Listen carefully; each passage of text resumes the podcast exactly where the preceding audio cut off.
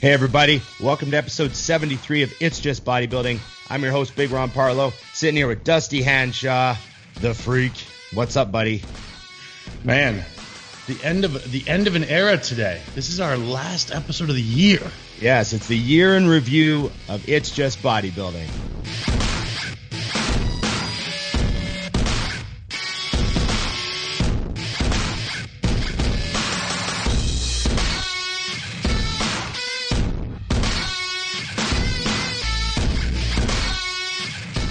So, Dusty, twenty twenty, you know, there's there's a few great things about the end of the year that I love. I used to love them even more back when I was a kid because I always loved the sports highlights reels yeah. of the year. You know what I mean? And, you know, nowadays, I mean, I guess I'll look them up on YouTube or something. I'm sure someone will make some good, good, uh, you know, compilations. Um, For sure. But uh, I used to love when just it would get played on the T V all the time. You turn the T V on for like, you know, there's that two, three day span there. Yeah, yeah, yeah. You know, and then you get all the highlights and all the best movie scenes and top movies of the year and all the countdowns and breakdowns. So uh, it's just this year's a little bit of a odd apple to handle. No shit. who, who would have guessed at the beginning of the year? Um, you know what, though? And I, and I do not mean this humorously at all, but the last normal thing I did was the L A Fit Expo, which was like a norm. That's the that's the kickoff to our season, as you know. Yeah, and uh, how fitting that I learned of COVID that weekend, and I was in L A and Kobe Bryant died. Right. So that's and that is the kickoff of the fucking dump of the right. twenty twenty year for me. Um, and, and I say that uh, based on how life is, but not how my life is. Thank God. Right. Right. So the, your year started with the L A Fit Expo, hearing about COVID and Kobe Bryant dying all in the same weekend. Yes. Yeah. That was that was the beginning of what I'll call twenty twenty at that yeah. point. And then, of course, shortly thereafter, uh, boarding a plane to the Arnold, knowing that noth- there would be no expo. This is found out the day before. Right. Remember. You're just going to see the show. Yeah. And we're not going into the show. And because you probably can't get a refund on your flight. Yeah. So it was literally one of those things where you're – and, of course, at this point, you got to remember um, I didn't really know what it was. Um, if I knew then what I know now, I'd have been really pissed. Um, we all but, at, but at that point, it was like, A, a little selfishness, which is typical of me. I was like, well, why the fuck am I going? And B, it's like, well, how dangerous is this if the world is shutting down? You know what I mean? So it was it was definitely interesting. But uh, we got so I got the I got the first and last photo shoot of the season done. In Dead Nuts off season, we'll call that one the Chins shoot. And uh, and when was that? That was right after the Arnold, which I remember. It was so funny because they're like, all right, well, we're going to have you shoot uh, after the day after the Arnold with Johnny. I go, oh, so fat fuck me is shooting with one of the best ever the day after he does a show. That's cool. It's going to be really good shoot for me. I mean, I mean, I don't really want to shoot with Johnny in my best condition, so maybe this would be like my my way to hang up. Well, I was out of shape. That's all. Right, right, right. I was just there to support him. Yeah, yeah. So fortunately, they didn't actually put me in any photos with him, and I'm right. pretty sure they just burned all the pictures of it anyway. So we're good. We're good. Hey, that's good. We're just invited to make you feel good. No, but that was uh, that was the kickoff, you know. So no. uh, it was interesting, and then you didn't come to the Arnold, which I was mad at you for, anyway. So, you know, I blame yeah, you. Yeah. So that that the... whole thing, that whole thing, my year started. I was supposed to go to China, mm-hmm. of all places. Yeah, that would not have right? been good in January of twenty twenty. You know, so I was supposed to go to China, and that's why I wasn't going to the Arnold, because I was going to get home from a week. a week in China, like the day before I'd have to leave for the Arnold. Right. And I, I just said, hey, can I just opt out of the Arnold if I'm going to China? Like, I'm not going to feel that turnaround on that. It's not going to be worth it to me. You know, right. I'll watch, I'll watch the live stream. And uh, they were like, no problem, no problem. I, that's a big trip to ask of you. You know, that's cool. And I was like, yeah, I'll just step out of the Arnold. So I actually volunteered to not go. And then, uh, and then, yeah, my China trip got canceled in December. Right. So I remember at the end of the year, they're like, yeah, probably not going to China. They're having this thing over there. Right.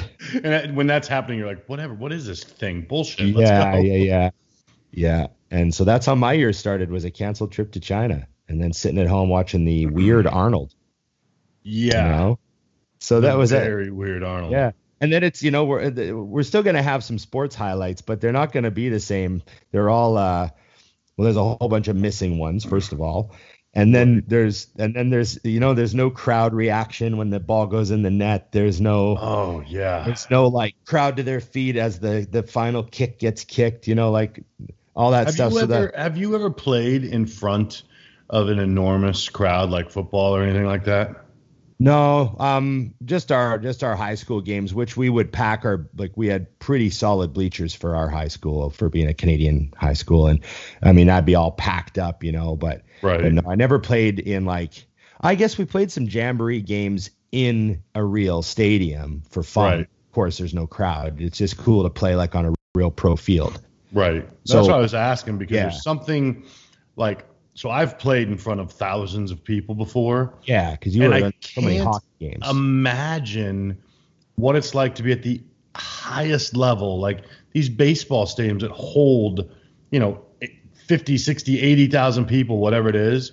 Yeah. And then there'll literally be like seventeen people, and you hear a guy sneeze in the corner. Like, yeah. you know, you're up to bat, and you hear a guy cough. And hey, keep it down. I'm trying yeah. to focus here. It'd be weird. It'd be weird. I heard some fighter, I can't remember who it was, there's so many of them, but he, he made some kind, he was just being funny.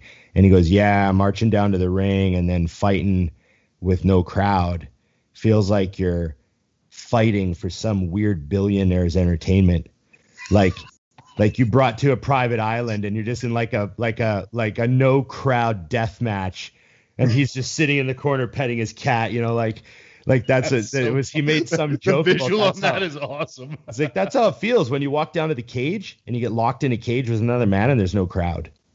That actually makes perfect sense. You're like, this is weirder now. Yeah, well, and think about like I mean, with the crowd, it makes sense. Yeah, when your your your corner is probably screaming at you, so yeah. you can even hear them, and now they're just like, like, "Hey, Ron, uh, get the uh, armbar. Yeah, Watch this. Good play. job." No one did. He doesn't want to yell too loud because he doesn't want the other guy to hear also across right, right, right. the other corner. Yeah. They just go into signals and just go silent. You got to look so, over. So, yeah, he just and, – and I imagine of – I don't know. I imagine some sports feel weirder than others to play without a crowd, oh, obviously, yeah. depending on the type of crowd would normally be. And, you know, some some crowds are quiet, right? Some crowds like, you know, a golf game, everyone goes, you know, right. silent. So it's not like you need the cheers to tee off, you know? Right. It's weird too, is that you have the advancement now. You know, we do the um, we have the Waste Management Open here every year, which is a huge excuse to party, and um, it's like right across the street from my condo. And right. it just hit the other day. Evian goes, "So they're not going to do the Waste Management Open, huh?" And I'm like, "Oh shit." I mean, I'm sure the golf will happen, but I actually never watched the golf. Right, right. Like, this is a place to go to see people, to be seen, and to spend money on drinks. So it's like a huge event in the city every year? Yeah, it's huge. I yeah. mean, and, and obviously, like, the um, that happens right after or before the Barrett-Jackson, which is the huge auction for the cars, and that's also another one of those. It's funny now, as I say out loud, Scottsdale's very much like, a lot of the events are you go to be seen. Right. Well, it's just like a lot of stuff. It's like the Calgary Stampede. Mm-hmm. You know, it's a, like the biggest rodeo in the in the world. And, you know, a lot of people go there for a week and they party, but they don't actually go see any of the events. They don't actually watch rodeo, right? Yeah, yeah. They just like shop and drink and, you know, come home with an S T D. Well, you got to come home with something because you definitely ran out of money. Right, right, right, right. Yeah. No, man, it's uh, it's interesting. It's interesting. You know, the the I've been watching live concerts um, at home I I just AirPlay them from the Mac, you know, on the big screen. Yeah, yeah. Crank the crank the sound system, because I'm like going through concert withdrawal. Like, yeah. I you know, as I gotten older and a little calmer, and you know, hate crowds more and all that stuff, I go to fewer shows, but I at least go to one a year. Mm-hmm. You know, like what you would call a concert, usually, right. Maybe two. You know, and you know, this year was gonna be a good year. I had tickets to two Rage Against the Machine shows. I was going to see them in Vancouver, and then I was going to fly to Edmonton and see them two nights later. No way. Uh, and then I had tickets to two Tool shows. I was going to see them in Vancouver, and then I was going to fly to Edmonton and see them like the next night. I don't and, think people understand the commitment that that is, because flying in Canada is the most expensive thing in the world. Oh, yeah. It's like, you know, like easy. people and, and you got to understand, people in the U S don't understand. Like if you're going to jump off flight and fly to, I don't know, Florida or something, it's a couple hundred bucks. No big deal. You guys charge more for Canadian travel than you do to fly to the U S. Yeah. No, I had uh, for the Tool show, it was like nine hundred dollars for me to fly to Edmonton. It's a ninety minute flight. Put that into perspective, people. Like I didn't know that either until being yeah. with, with Mutant for so long, and then finding out, I'm like, so that's why you guys fly me to Toronto. It's cheaper. yeah. Cheaper to bring you up. Yeah. Um, it's, uh, it's, it's pretty funny, but, uh, yeah, it's commitment. You see, that's what I mean about money. Like I'm, I buy no name brand oatmeal, but then if Tool's coming, I'm like, how many shows can I see? Can I fly around right. for ten grand? Can I get tickets to three shows? What if I land a set of tickets in fucking Toronto four nights later? Am I flying to Toronto? How much are flights? How much are hotels? And I'm looking at it. And up. You're going to do it. yeah. You know, so uh, that's just, there's a few things like that that I go, I go crazy for. So I had tickets to all those shows. I had Joe Rogan tickets, Ooh. all canceled. The last thing, you know what? The last normal thing I did was in January. I saw Bill Burr. Oh, well, that's a, it's a good way to go though. Yeah. And it was, It was because my China trip got canceled. I was able to get tickets to Bill Burr. So I landed some and I went. And that was the last normal thing that I did this year. That is crazy. I mean, it's funny, like you said, when you, you you do the usual look back. I don't typically look back on my year because it's kind of status quo, even though they're cool. I mean, we definitely, I think when I'm away from bodybuilding, I'll look back and go, holy shit. Here, here's a question. Here, yeah. Here's a question for you. You know, you always try to find the positives or, or, or pull the positive memories out of stuff. So let's go back to the, the, the first shutdown, I guess, mm-hmm. for everyone yeah. who's had two shutdowns. We'll go back. We'll talk about the first shutdown. What's your best memory of the first shutdown? Like if you, if you're like, you know what, the, the, the one, you know, there was that, the one thing that was actually pretty awesome that I had to focus on. And, you know, do you, do you have something like that? I would say, I mean, the big, the biggest, the best, most positive memory I had was realizing how tight knit the bodybuilding community is here. Um, cause obviously, I mean, like everybody, my first thought was, holy shit, how am I going to work? Um, and it sounds funny, but I mean, that is how I view going to the gym. It's like, this is what I do. Also, it's oxygen, you know? Yeah. Um, So when I realized it was happening, um, I made one phone call and I had keys to a gym. A gym that I had never trained in. Really? Yeah. Um, called the owner. Obviously, I've known, I knew him. Um, and uh, I had sold him actually my old, my supplement stores, and he owned this gym now. So called him up. Uh, he literally was like, oh, yeah, yeah. What, you know, what time can you meet me today or tomorrow? I'll get your keys. Like, you're fine. Gym will be shut. You're going to go in the back door, this and that. And then that has now, as life has it, spiraled into this thing where that gym is home now. Um, I don't actually have a vested interest in profits of that gym. Mm-hmm. But how do I say this without sounding wrong? But it's mine. You know what I mean? So, like, I, I am the guy that's, like, policing the gym while I'm there and making people put shit back and, you know, yeah, you're at you're, having, you're, you you you respect it and appreciate it so much that you're you're taking a certain amount of ownership with how you lead by example there and all that stuff. Yeah. And, and now it's my only gym. I have free yeah. membership to every gym in town. Um, yeah. And that's the only gym I go to. I drive twenty-five minutes to go train arms. That's cool. There's E O S Fitness is three minutes from my door. And yeah, now it's, it's completely home. So that has been really, really cool. And then watching how that's grown with me. Like the gym is a madhouse now. Like he has created something. And I think the buzz that's been created by who's going there, like people walk in and, or people will sign up for that gym over the phone. Yeah. Never yeah. seeing it. Yeah, all right. Cool. So when I show up there, I just put, put the card down and I'm good to go. Yeah. That's normal, which as you know, when you've probably done that with your gym, like it's, it's yeah. such a thing now that people don't tour. They literally walk in, they're like, okay, I want a membership. Well, we, it's funny. we, we stopped allowing trials and drop-ins mm-hmm. like a long time ago. Mm-hmm. So like, if you want to train, you have to be a member. So like right. you can't mm-hmm. try it out, and people just walk in the door and put their card down and they take, where's the bathroom? It's over right. there. Okay. I'll figure um, the rest out. yeah. Yeah. You know, so, so that's, that's pretty cool. Uh, I'd say my favorite memory was, um, I, I, I really like, it was a unique experience because in all my thirty years of bodybuilding, I'd never done it.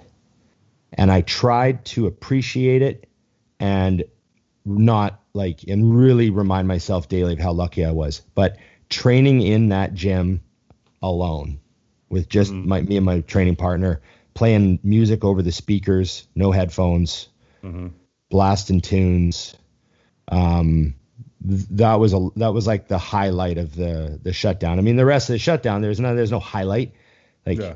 I mean, you, you know, you could bang your girlfriend at different times of day because you're not working. But uh, other than that, you know, there's nice. That's a little nice addition. You can have a, you can, there's more time to nap. That was a plus. Right. You know, it was. You're really digging now. it was, it was pretty like, I mean, you know, if you're working on your computer, the, the shutdown literally meant you had no schedule because there was nowhere to go. You couldn't leave and do anything. So what the fuck? Mm. So it was just, it was a weird time, but that getting in the gym and cranking music and, and, you know, I mean, obviously just being able to train was a highlight, but, but training in a gym like that, like a fully equipped super gym yeah. by yourself, like it was kind of neat because that's, I remember thinking like, oh, Dorian used to do this all the time. Cause I remember reading, I don't know how long he did it for, but as far as I know, he used to train at like nine or ten in the morning before the gym was open. Cause they get those British gym hours there. Right. Yeah. Yeah. yeah. So, so he trained at like ten a.m. and then opened the gym after, you right, know, which, which I could totally see because it's awesome. You know what we did that was fun? Um, I didn't like turning the lights on. Yeah. You know, that's funny. that's funny. There were some days we didn't turn the lights on in there either. Yeah. Or else. Cause he had the, he has the dimmable ones, turn them right. on just enough. And I don't know why, which is so not me. Cause I want a gym to be awake and bright. Like I've been at, when I started my bodybuilding, when I first went into my real bodybuilding gym, my first negative was it's kind of dark in here. It's kind right. of sleepy. And then here I am, you know, fifteen years later, I'm like, turn the lights off, turn the right, music right. up. yeah. Yeah. the, the, the distortion in these shitty speakers will be what keeps me awake. Right. But, uh, but yeah, that was good times. It's funny cause you look back, but, but at the same token, it was awesome to have. And now when I walk in the gym and there's energy, it's like, this is badass. oh yeah. I never want to see that gym empty again. Yeah. yeah. You're all, if I'm going to do that, it's going to be two in the morning by myself. yeah. Unless I'm training after hours or something like that. You guys you close, I mean? Right? Your gym ha- has hours. Yeah. It would close at ten p.m. Okay. Yeah. We're open like five a.m. during the week to ten p.m. Mm-hmm. And then seven a.m. to ten p.m. on weekends. Yeah. See, that's, so um, we got good hours. Part, man. Like hours to me make a gym. I know twenty-four is a neat thing. Um, it's just not viable at the moment, but uh, we, we think we make up for it because we're open regular hours on all the stat holiday Mondays. Mm-hmm. So when those, those weird Mondays roll around that, that everyone gets off, um, because there's usually one a month, right? That uh, everyone gets off. I don't know what you guys call them down there. Do you call them stat holidays? No. Okay. Like, we just have random holidays. I don't know why they're fucking holidays. Yeah. So, yeah. So, Um, you know, like Thanksgiving, everyone gets an extra day off. You know, right. So three day weekends. And we're open regular hours on those, where most people are like, you know, eight to six or something like that. Or yeah, they're closed all together. Yeah. Closed yeah. all together. There's a few gyms. There's lots of gyms around here actually that close on holiday Mondays. Mm-hmm. So, um, but we're open regular hours, so like five a.m. to ten p.m. on a holiday Monday, which means we're paying our staff time and a half all day long, which right. means it, it actually cost us like a lot of money to open on those days, especially now with COVID, because we have to have two or three staff at a time. Mm-hmm. So to open on a holiday Monday is like it. And, you know, we opened on Christmas Day. Like, that's awesome. You know, we're open Christmas Day seven to two. So, I mean, you know, it costs us a lot of money to open on those days because of mm-hmm. the payroll. But mm-hmm. we do it for the members. Like, even if we take a take take a not take a zero on the day, technically, mm-hmm. you know, the bills and shit, who knows? Right. Um, but we just don't care, because it's like, that's just, you got to be open for people to train. Yeah. No. You know? I love that too, because that is um, it's actually what's killing one of my old gyms here. Is they have made some decisions, in my opinion, that killed them. Like fear. Of of getting in trouble, not fear of the virus. They were they were closed on the weekends after the shutdown, and I'm like, right, uh, we're just closed. Virus more hardcore on the weekends, you know. Right. And then, you know, had scheduled uh, or what appointment training times long after we didn't have to do that here, and they're they're dead now. I mean, I don't know how they're going to even stay open, because so many people have bounced. And then the problem is they come over, like a lot of people from that gym are now at uh, Muscle Factory. And once they come over, they ain't going back. Mm-hmm. You know what I mean? It's very much, it's funny because uh, my gym is half the size of yours. It's yeah. nine thousand square feet. And when I first started training there, it was uncomfortable because it was small. I was used to huge gyms. Yeah, those giant super fitness clubs. Yeah. And now I, I think it must be, it's probably because of all of our trips overseas. I'm comfortable in a small gym. Like, yeah. as long as you have everything we need, I don't need oxygen space. yeah. Yeah. I know what yeah. you mean. I know what so, you mean. Yeah. Cra- crazy. Well, what about, uh, what about the, uh, the mem- the positive memories from, uh, from bodybuilding in this weird world? From the year? Yeah. Uh, um, Positive things from bodybuilding this year. Well, I mean, we were sort of hurting for positive things. Um, on a personal level and like a local level, we were able to put on a couple of shows mm-hmm. in that no one thought we could pull off. And that was just because, you know, it, everyone just did their part and just made it happen. It was like such a group effort. Right. And uh, so we were able to put a couple of shows on, which and get some people qualified for nationals, which then got mm-hmm. canceled. What did they do but, for you guys then with, with, with your guys' nationals? Will those people it, carry over? Yeah, they're carrying over everyone and just trying nice. to keep the trying to keep stuff flowing. You know, I, they've got it all on the website. I can't remember all the details, but mm-hmm. but yeah, it's been a complicated year. Um, I think the Olympia really helped, and obviously, I mean, obviously it helped. Fucking happened. Right. But I, I mean, the way it, the way it went down, I think helped bodybuilding. Oh, yeah. Like, I think Rami winning was good for bodybuilding. I think mm-hmm. Clarita winning was good for bodybuilding. I think Bumstead winning was good for bodybuilding. Mm-hmm. I, I, um, I just, you know, I just feel like it was a good year. And mm-hmm. when I say good for bodybuilding, I don't mean anything, uh, I don't take anything away from the, the previous champions or anything like that, but just, the excitement and mm-hmm. a new group of fans is super happy. You know, right. like like the other guy's fans were already happy because it won last year, but now this guy's fans are all fucking super happy too. So it's like spreading the love around, I guess, you know? Mm-hmm. Um, I just think it, you know, the positivity, the how, how everyone was able to go to Florida and sort of act normal. I think that almost trickled through the podcast or the stream. Right. I think no, like it, I mean. it they, like they were able to deliver like, some like normalcy to us when they broadcast the Olympia this year. And just from how everything was presented, like everyone on stage just standing normal and Jay mm-hmm. Cutler's just right behind everybody and Rami's kissing Phil on the forehead. And, right. fucking, you know, like it, it, it just sort of made us all feel, ah, fuck, you know, we still got body, bodybuilding's still normal. Right. You know, I felt like um, a couple things with that. Number one, true bodybuilders. Um, and I mean, female, male, all divisions. Um, they're resilient people. like to to think of the advancements that so many guys and girls made this year, when throwing in the towel would have been easy. Um, not competing or not finding a way to train. I mean, I, and I'm saying this all the way down to people you and I will never know, like my clients or your clients that just found a way to train, found a way to eat. Yeah. You know, it's, it was good to see. And I also felt like at the Olympia, the one thing I noticed from the podcasts, or I'm sorry, the, you know, the, uh, live deal podcast was, I think people have an appreciation this year now, mm-hmm. because it was always at our fingertips. So it was so easy to bitch when things weren't perfect, when it wasn't exactly what it should be. This year, like, people are like, holy fuck, there was an Olympia. Holy yeah. shit, there was a way to watch it. And like, and, and like, in, yeah, and Bumstead doubled the size of his back training in the basement with Ian. Yeah, on a fucking Chinese made, uh, you know, those cheap kind of those Smith machine double stacks that everyone's buying to put in their basement. Yep. Um, I can't remember the brand, but I know that it it uh, it's from overseas, and and uh, it training on one of those. And like Ian says, if you put like six plates on the Smith, the bar bends so it drags, so he can only go to five plates on everything. Right. Right. You know, but like they're in there training on that, and you know, closed gyms and all sorts of bullshit, and Chris shows up with the back that's twice as good as last year.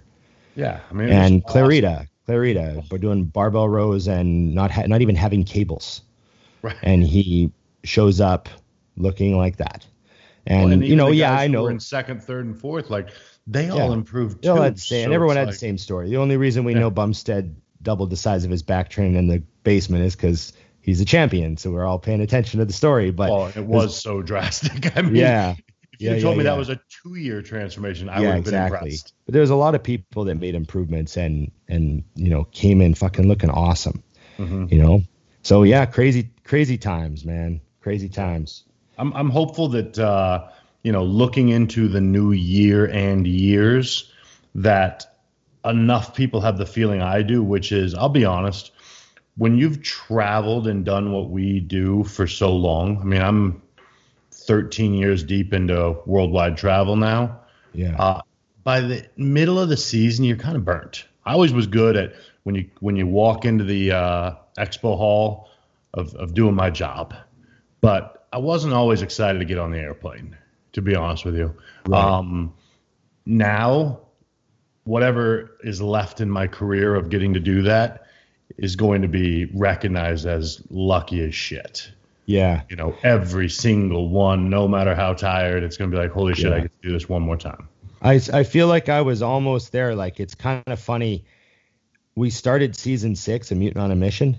Mm-hmm. And I like went and filmed two episodes, the only two that we did this yep. year, right? Yep. It, we released them in like, I think February and March, I think, or whatever. Mm-hmm. Released them earlier in the year. But, um, we went and did those two episodes, you know, back to back in one trip, right? Three day trip. Yep. And I remember I came home and I was like, holy fuck, that's exhausting. Like, I can't believe I have to do like four more of those trips. Right. and yeah. then now I'm like, okay, I I was just a little tired from all the traveling. I'm I'm really, really hoping I get to do more of those trips. Right. You know yeah. what I mean? Like, there's you a want different... to get your ass kicked a few more times now. Yeah, you realize I was like, I was a bit tired from all the traveling and flying and constant being on the road every month. But this year was more exhausting. So I would rather go back to being travel tired rather than stress tired. Right. Do you know what I mean? Stress mm-hmm. tired. I, this whole year has been stress tired. I'm like, okay, you always go back to being travel tired right. and worn out because we have too many cool things to do. We can't right, fit yeah. them all into a poor, month. Poor us. yeah, poor me. I got all these cool things to do. Fuck. You know? So, yeah, that was noticeable. I got a shit ton of questions, dude. Dude, you better, let's get firing. And, I, and I'm going to, um, I have a bunch, but uh, fire a couple, and then I will toss some your way as well. It's funny. This is the first one that I came across. How come you guys don't have kids? Do you don't want kids? You can't have kids? What's the deal?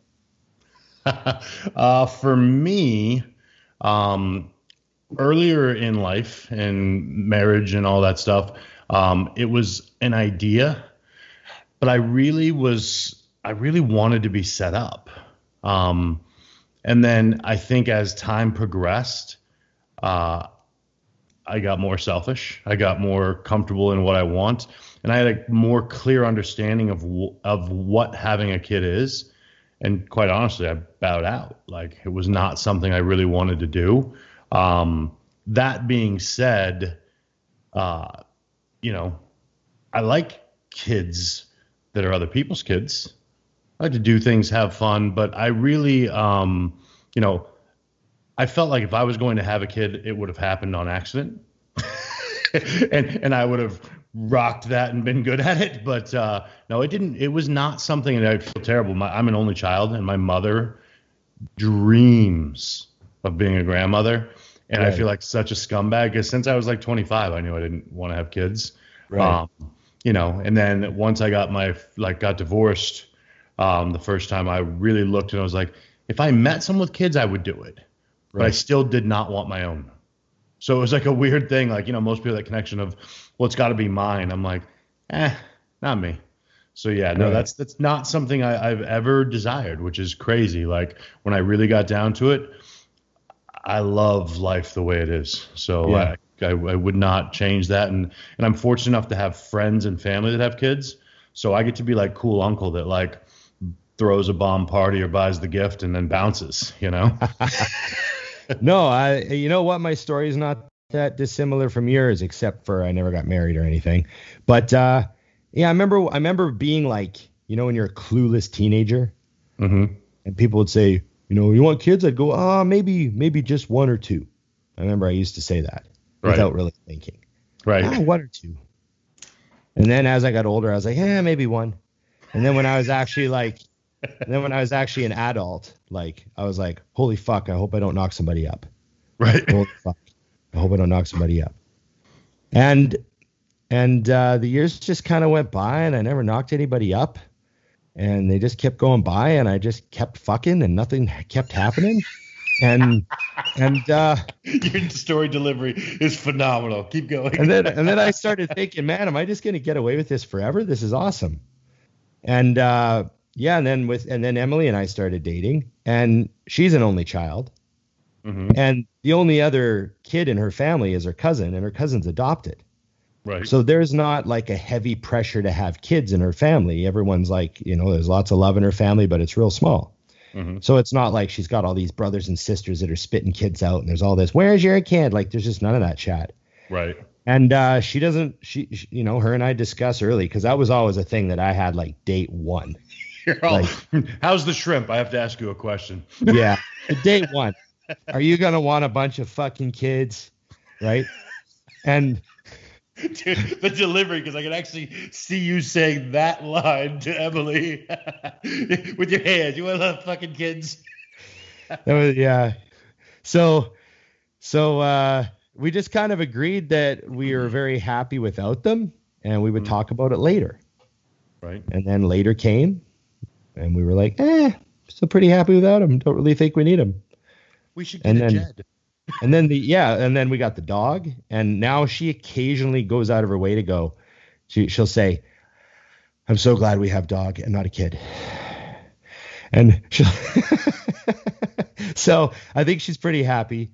And, uh, and it just comes down to, you know, asking yourself, I mean, people say, oh, you'd be such a good dad. And I'm like, yeah, but I don't know. Maybe I don't really want to be. I don't know. Right. So it's just not, I don't know. It's just not a big deal to me. There's plenty of people out there. There's no shortage of new people being made every day. I like For people. Sure. I like new people. They're all good. So that's fine. They but, don't live uh, with you. It costs anything. Yeah. So I don't know. I mean, you know, if it happened, it would happen, but it just hasn't happened. So we're okay with it. We're really yeah. happy with like our simple life. We like our small condo. We like our dog. Mm-hmm. You know, we don't mind being that couple.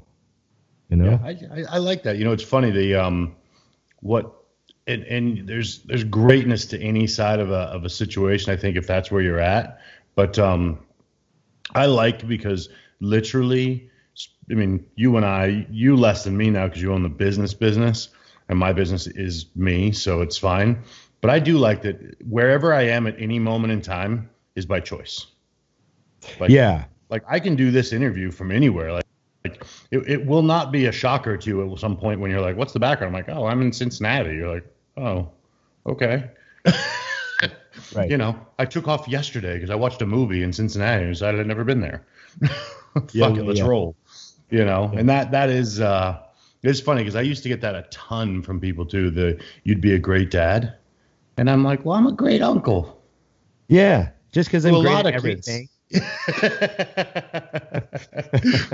Yeah, I think if they hung around me long enough, they'd be like, it's probably good that you're not a father. It's right, right, right. Cause, yeah, because the stories do get very twisted that you maybe don't want them to be told.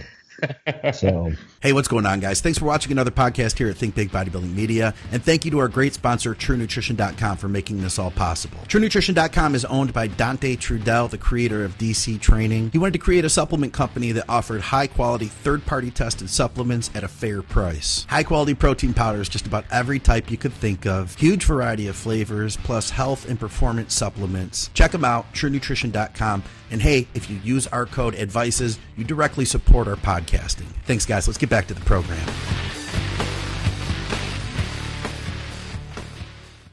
What else we got? Okay. You got, you got some good. I like this. You let off big. Oof.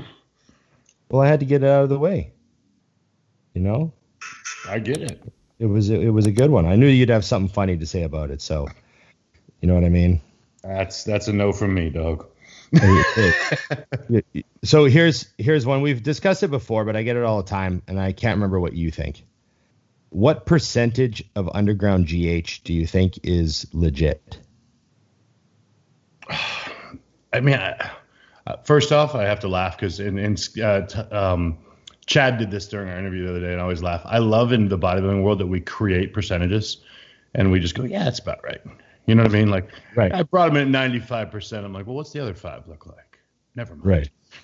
Right. It's but, all theoretical. Uh, yeah. I mean, here's what I know. Um, I think that there's probably quite a bit that's fake.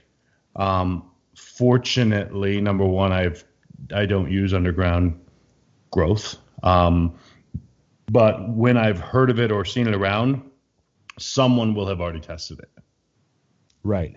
You know, so that would be my rule of thumb with that is find out. And if you've been in this game very long, um, this information finds you. Mm-hmm. You know, I've, I'm always blown up because people are like, oh, how do, how do bodybuilders come across X, Y, Z? And I'm like, if you're the legit, it finds you. Yeah. Like, yeah. You know, someone will know to probably ask you if you need these things uh, that wants to make some money. Um, but yeah, I mean, I think a lot of the stuff is, it seems I'm hearing really, really good reviews of a lot of the stuff underground. I just couldn't, I couldn't tell my best friend how to know. Cause I don't, I don't do that stuff. Right. Right. Um, yeah, you know, I, I have to admit there was, there were a lot of years where I didn't pay any attention to, uh, any underground G H at all. Like mm-hmm. I was actually, I actually didn't use a lot of G H. Mm-hmm. Uh, I was like one of those guys that was like, oh, I see all these guys using all these generic kits for years and years, and none of them got any better. So I just was like, why should I spend my money on it? Mm-hmm. So I was like a real resistor, and I wasn't a big G H user. And I was the type of guy that would buy like a couple of the best kits I thought I could get mm-hmm. and just use them like the last ten weeks of the diet. Right. And then the rest of the year I wouldn't use any. I'd be like mm-hmm. three hundred twenty-five pounds, no G H. Yeah. You know, and I and so I didn't use any off season. And then a couple times I spent the money on the real stuff and used it for prep. And I was like, oh, I could take less of that. Mm-hmm. And it works. So I don't know if the underground stuff was just weaker. Like, you know what I mean? Mm-hmm. But I still thought the underground stuff I used did something. Right. Like there was still like an effect. And, uh, but it was like only noticeable when I was dieting, you know, near the end. Yeah, I think that that's when, I mean, here and just being upfront, because I brought this up to people, um, my, when I get ready for a show, never fails, I, I will be below stage weight at some point during the prep, and then I start gaining weight. And truth be told, and, and I think anybody who knows bodybuilding understands, that's, as things start going up, that's when I'm at the peak of everything else. Uh, right. Including growth. And when I have done growth at higher numbers, and just to debunk all the craziness, insane is eight units to me. Um, financially, it's a ton of money. Um, and I will be gaining weight while getting harder, for sure. Right. Um, but I do think, too, while we're on the subject, just a quick touch, growth and insulin are not what people think they are. No, not at all. You know, not at I, all. That's just, I can't, I mean, I get to ask that. Is growth a must to do? No. Is nope. no, no. I know a lot of guys that have turned pro and never used G H. Mm-hmm. Me too. And I also know a ton of guys that are pros now who stopped using insulin because they just, yes, meh, meh. Yeah. You know, and it's such a normal, and I get it. I was there. I remember when I was like, I'm going to, I'm going to use insulin. I'm going to get fucking huge. And I remember like starting it and being like, huh? Right. like, I just, I, you know, where was the I, big bang I was waiting for? What happened? Yeah. Yeah. Yeah. Yeah. There are big misconceptions yeah. about those two. So I guess we didn't really answer the guy's question, but we talked about G H for a while. So I hope that's which, good enough. Which counts. We talked about drugs. You're welcome, sir. Chucky, you win. You're a terrible host. You know that, right? That's funny. Go ahead. You got one? I got tons. Um, let's see. Oh, I got a good one next. Uh, that one you already know the answer to. Um, okay.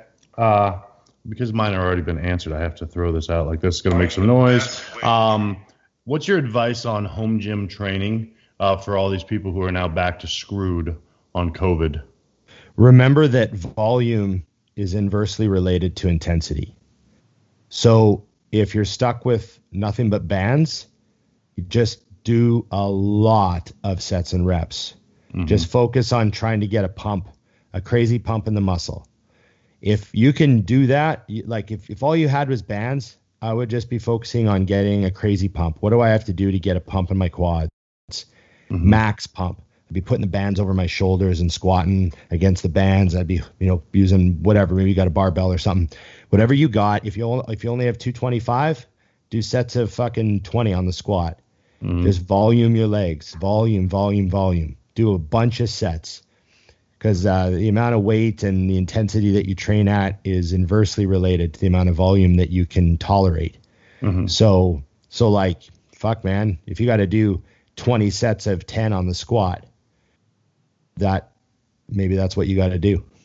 Yeah, you know, no. ten sets I of agree. ten, ten sets of twenty. Fuck, go into the garage and squat two plates for as many sets of twenty as you could possibly squat. And by the time you get to, you know, set five or whatever, you're just fucked. And you have to get there. Mm-hmm.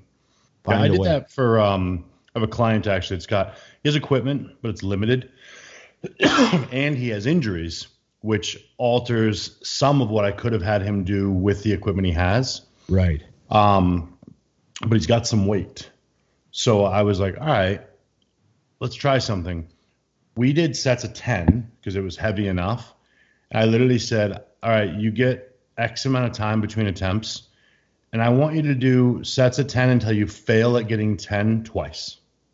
Right. So he right. was doing like two movements per body part. I'm like, just, yep. just keep going. Yeah. And when you can't get it anymore, you're smoked. And what was crazy is when the gyms opened back up, we had two things happen. Number one, he had improved. Like visually, he was a better bodybuilder, which was exciting. And number two, we tossed a lot of the bullshit we were doing. Yeah. He's like, man, I, I, I don't want to do this. Cause he, we went right back into the old routines and he's like, ah, I got a better connection when I'm just blasting simple. I'm like, fuck it. Toss right. it, toss it. Right. And the only change was weight, you know, which was cool. So I think a lot of us, uh, not silver lining, just honestly realize a lot when you lose things that you think are so important and you're like, ah, wasn't that great anyways, you know? Right, right. Okay. I agree. I got a good one here. Fire. Um, which would you say was the peak era for extreme P E D usage amongst the top pros? Okay. Tricky question for me. I want to argue that the... Here's what's tricky. I want to argue that the extreme... numbers are probably higher now than they were before. But I think a lot of people assume in the nineties and two thousands they were, because I think the drugs were better. Right. So I don't think it was necessarily the amounts back then. There are drugs now. Like I had somebody ask a question the other day, and my, my initial response, which I didn't put out loud, was good luck finding real of that. Right. You know what I'm saying? Um, but I think that, uh, and I mean, I know it's a top pros, but across the board, I think that drug abuse is rampant now. Yeah. So my opinion on this is amongst the pros, I think drug use peaked, I'd say, in the early two thousands. Mm-hmm. And I have reasons to say that just from what I would hear and conversations I would have with people. However, I think drug use amongst pros is actually down a lot now. Agreed. However, drug abuse amongst amateurs, especially local and regional level, is at an all-time most ridiculous now. Yep. All-time worst. I got I got to talk to a guy the other day. I mean, I told him, I said, man, I just don't think I can help you. Like, I, I, I would love to take your money and give you a plan and have you make gains and improve on it, but I just don't think I can help you. And I had to just turn him away. And he was taking like six hundred milligrams of Tren a week with a thousand tests. And he was just calling that like, oh, I'm just on a bit of stuff. And, and I'm like, what are you on? He's like, I'm just taking some tests and some Tren. And I'm like, oh, well, you know, how much? And he goes, well, a thousand tests, and then uh, six hundred Tren Ace. And I was like, oh, my God. I'm like, what the fuck? What is that? And he's like, oh, it's like just off season. And I was like, oh, man. So I looked at his contest cycle for his last show that he didn't even look good at. Mm-hmm. And it was fucking crazy. It was like thirty-five hundred milligrams a week.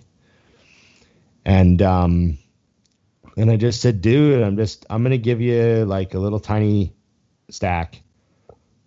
Like, you're going to go off and clean out and fucking get smaller and feel like shit and, and get yourself healthy first. And you don't want to give me money to do that. Right. Like, you're going to pay me to have the worst four months of your life. Right. Because that's what you need, you know? So what do you do? So that's the stuff I see. And, um, but amongst the top pros from wh- who I talk to and what they say, things have changed. The health of the body is now understood to be one of the reasons that you get in good condition. Mm-hmm. You know, if your kidneys aren't healthy and your liver's not healthy and your blood work shit, maybe that's why you don't look good. Maybe that's why you're not appearing to be hard and fresh and, you know, all the things that we like to see in a physique um, nowadays, you know, like, mm-hmm. you know, it, it's like, look at Chris Bumstead on stage. And I mean, you and I know Chris more than the other people do. The people that are trying to look like Chris are fucking killing themselves. Yep. Trying to look like Chris. And I got news for all of you. You're not Chris. Chris does fucking nothing and walks around at two hundred seventy pounds and pulls. Remember, deadlift, he didn't. He didn't deadlifts five hundred for reps. He didn't know, and I know a lot of people don't get this, but until until the Olympia height, he realized he has ten more pounds. So he's been being cautious. Not even cautious, man. Like, like, like trying. No, I'm saying trying not to grow too less, much. Like, no, I'm. Like, yeah, that's what I mean. Yeah, want just like, to grow? Like, please like do not just, grow too big. It's it's it's crazy, you know. This the the people look at those physiques and they think they and they think that what they're doing is what they're is is what they're doing. Mm-hmm. And it's like, no, man. Like the the the divide between. I mean, I remember talking to Jay about this, mm-hmm. and Jay telling me, like, being very honest about, like, two thousand four, we were going for it. Right. And you're like, that's it? Yeah. Yeah. Even you who knows thinks it's going to be a little higher because he said we were going all in. You know, just stuff like that. So it's, um, yeah, it's just important to I think that uh, knowing your I'm not trying to ruin anybody's day out there. No. You know what it is, though? I think you also have to realize that there's levels to genetics. Um, mm-hmm. I didn't really think of this until I, I got called out by a friend. Um, when I think of genetics, I think of Bumstead. I think of uh, Dexter, you know, like guys that have it on all levels. And then um, my buddy goes to me, he goes, what do you weigh right now? Because I said something about my shit genetics, you know, and I mean, I'm talking structure and blah, blah, blah. Right. Um, he goes, what do you weigh right now? And I think it was two eighty-four, two eighty-two. This was a couple of months ago. And I was like, yeah, I don't know, whatever. And he goes, how long has it been since you pushed for size? And I was like, oh, years. How many meals do you eat a day right now? I'm like, I don't know, four. He goes, two eighty-four. Eating four times a day and just training your ass off because you love it. It's right. Not a level playing field. Right. And that was like a wake up because it's true. It's like the average person would wither away to nothing. People can't even tell when I'm on or off based on my lifts because they don't change that much. I lose a rep or two. Right. Um, so you realize that and you're like, huh? And then like I posted up the other day, like I started pushing just the diet for a couple of weeks, like really consistently. And I woke up and I was like, oh, two ninety-seven. Holy Jay, shit. Your, your triceps, your triceps look enormous right now. Yeah, it's like the, Doing, the body's just adapting to you're food. Very big. You know, and I'm like, yeah, I haven't started the other things. Like I haven't taken growth. I haven't taken insulin. I'm thinking, right. so, okay, so what I thought was going to take X amount of time is going to take half of that. Right. You know, and that's just food. So th- there's definitely levels to this. So you look at a guy like a Bumstead and you just got to realize like, okay, but he's not human. Yeah. It's right. So let's not look at him. And oh, and I, I realize now I said he walks around at two hundred seventy-five pounds. I meant he walks around at two hundred fifty pounds, but he looks like he's two hundred seventy-five pounds. Yeah. That's that's the thing. Like when I saw him, I go, how much you weigh? And he's like, well, I, I guess two fifty-five. And he said, oh, I'm like two fifty-three or something. Right. And I said, that's hilarious. I purposely guessed super low because you look like you're two seventy-five. Right. Would you see those pictures you know? of him and Rami? Yeah. Like, here's the crazy thing. Actually, he looks real good next to him. He stands next to him fine. I'm not saying he's as big. Don't, no, don't no, twist my good. words. Yeah. But I got to tell you right now, if I pose next to Rami, the difference is very, very much more drastic. And I'm closer to his weight. Right, right. You know, but it would just be an embarrassing, embarrassing thing to do. That's funny. Okay. So my turn? Yeah. Yes. Fire another one because I've been talking to you instead of looking. What? What health supplements did you take during your prime, and which do you til- still take now? Oh, my God. I take a ton all the time. I, I just did a, uh, a list of them the other day, and I took a picture because it's, you know, it's never – I mean, it's I get three hundred dollars in supplements a month. Yeah. In health yeah. supplements. Yeah. I, I use a lot of stuff now. Uh-huh. You use more now? I mean, like – Oh, oh so way funny. More now. I, I laugh at the, uh, I, I can't even pronounce half of them. I just know what they are. I didn't really take, I didn't really take health supplements when I was trying to get huge. Right. I took like fish oil and glucosamine, right. vitamin C, and that's pretty much, uh, that's pretty much all I took, and a multivitamin, and I throw the odd thing in here and there, but that's really all I ever took for like um, almost all my years of bodybuilding. Yeah. And and then uh, since I retired and I turned forty, I take like everything from resveratrol to ashwagandha to astragalus to ubiquinol, vitamin yes. K. Yes. Um, I take oil. garlic. I, I actually take a garlic supplement because it's so uh-huh. good for your blood. And I don't really like garlic, like, you know, unless I go to an Italian restaurant or something, but I don't really eat garlic. So I take a garlic supplement. Um, what else do I take? Shit. Turmeric and curcumin. Did you do uh, uh, transveratrol? I'm sure you take that. I haven't taken uh-huh. transveratrol, no. Mm-hmm. Just resveratrol. Okay. Citrus and, bergamot. Yes, yes, citrus bergamot I take. And um, ah, there was there was another one I just. Uh, oh yes, and the uh, Carditone, which has been yep. hard to get on Amazon, even with that new company making it. Really, yeah, it's different up there because I had some yeah. Canadian uh, athletes that were like, "Where do you get them?" Like Amazon. Like, yeah, it's, no big it's, been, deal. it's been hard to get up here for a little while, but I was taking Carditone for the last several years straight. I think you listed um, everything. I, I just literally looked at my list here. yeah, I'm yeah, I'm just trying to remember. I have these two giant Tupperware trays, like you yep. know, bread boxes full of bottles, and they're up in my shelf. So I pull them both down every night, and each bread box has probably ten to twelve bottles in it. Right. And I just fill a coffee mug with pills. So they're ready for the next day. It's like a quarter full, and I pound them, take a big drink, and then I fill the other ones, pound right. them, take a drink, and I go to bed. I just take I take everything in the morning, and I take everything at night. Yeah, see, I've got – it's funny. I took a picture of my drawer. I have a, a slide-out drawer that everything just fits perfectly in oh, rows. Yeah. So I can literally just one at a time pop them open. It's two in the morning, two at night, two, you know what I mean? Yep. Pile them up because I know a lot of people have have the pill box. And I just – I'm not going to do that. I have a drawer. Yeah. So somebody asked me, like, what do you take? I literally just took a picture and posted it up like that. An yeah. entire drawer full of shit is what I take every single day. But you know what's crazy? Um, Thanks, Dante. You, you what's the, the classic is it's actually him that put me on probably two-thirds of that stuff, literally. Yeah, yeah. Um, but you could tell the difference. You can right. absolutely, and back to what you were saying about the drugs earlier, then I did find when I bumped up just barely just normal stuff, your body's not unhealthy, so it just seems to work better.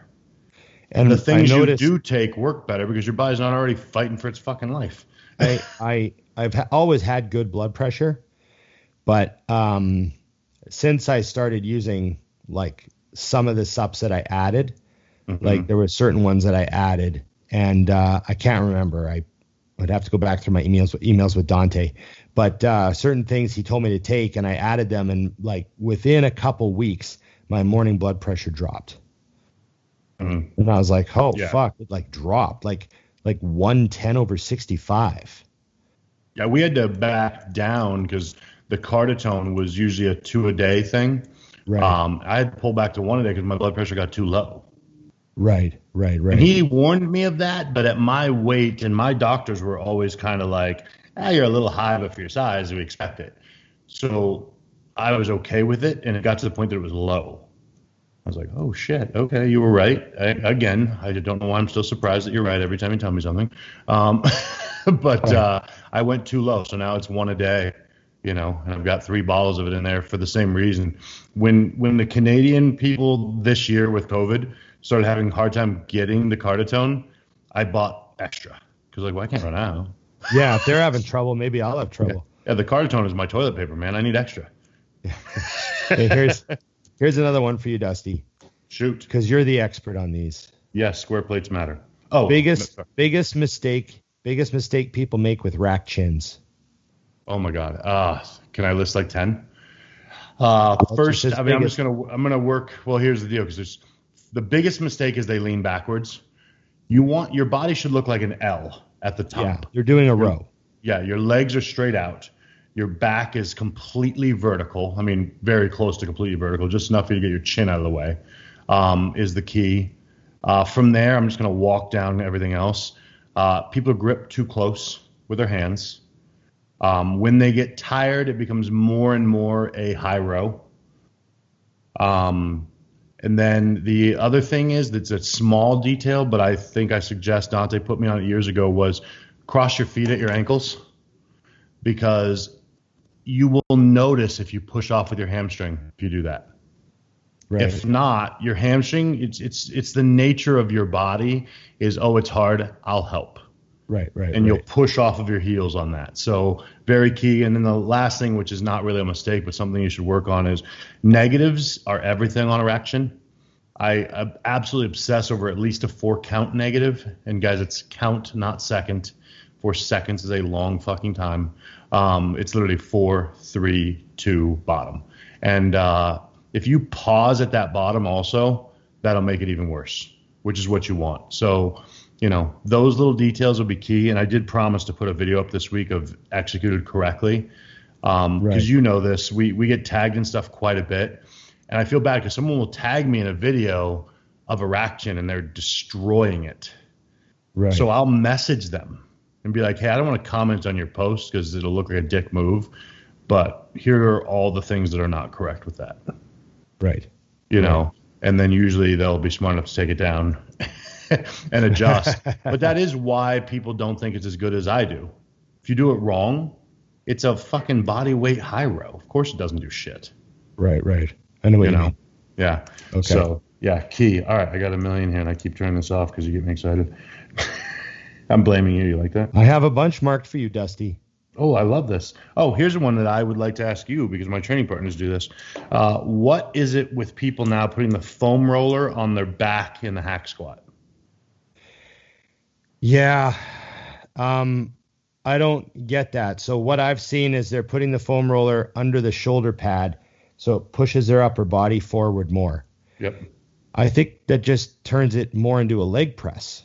I mean, yeah, I look like a forty-five degree leg press, yeah. Yeah, you're just like, you know, the, you're you're in a you're in a hip extended position on the hack squat, but the more you bend at the hip, there now you're in the poopy press that Joe that uh, that uh, Joe doesn't like, right? You're in that stupid hammer strength poopy press fucking yep. thing that they call a hack squat, but no one else calls it a fucking hack squat.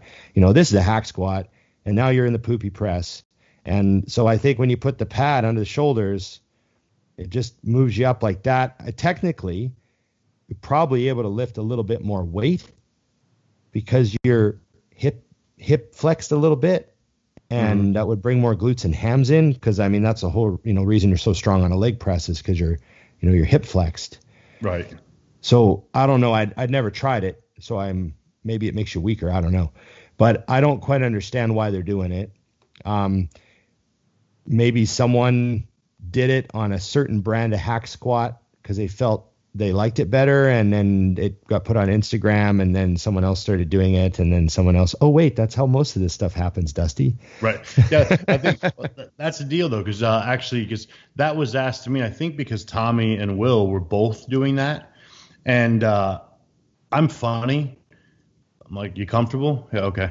I don't even yeah. when I'm training. I'm doing what I need to do. And as long as you're not doing something stupid that's going to hurt you, yeah, so I don't even ask why you do that. I'm like, okay. So technically, that doesn't make it riskier or anything like that. It's not like someone is doing something that you're like, you know, like I saw one guy once, he put two twenty-five pound plates on the hack squat and he put his heels on them. Right. And I was like, dude, those are metal plates on a metal foot plate. There's stop. nothing stopping those. Yeah. From just shooting off under your heel. Like that's, they're literally sliding around, and he's like trying to get them centered for his heel, and he puts his heels on him, and the one like moves a little, and he like moves it back with his foot and starts repping out, and I'm just like, I went over and I'm like, hey man, there's no there's no grip happening there. Yeah, if, I own this gym. You're not doing this shit. Yeah, like if you lift your toe, then that that plate now goes, yeah, and shoots off.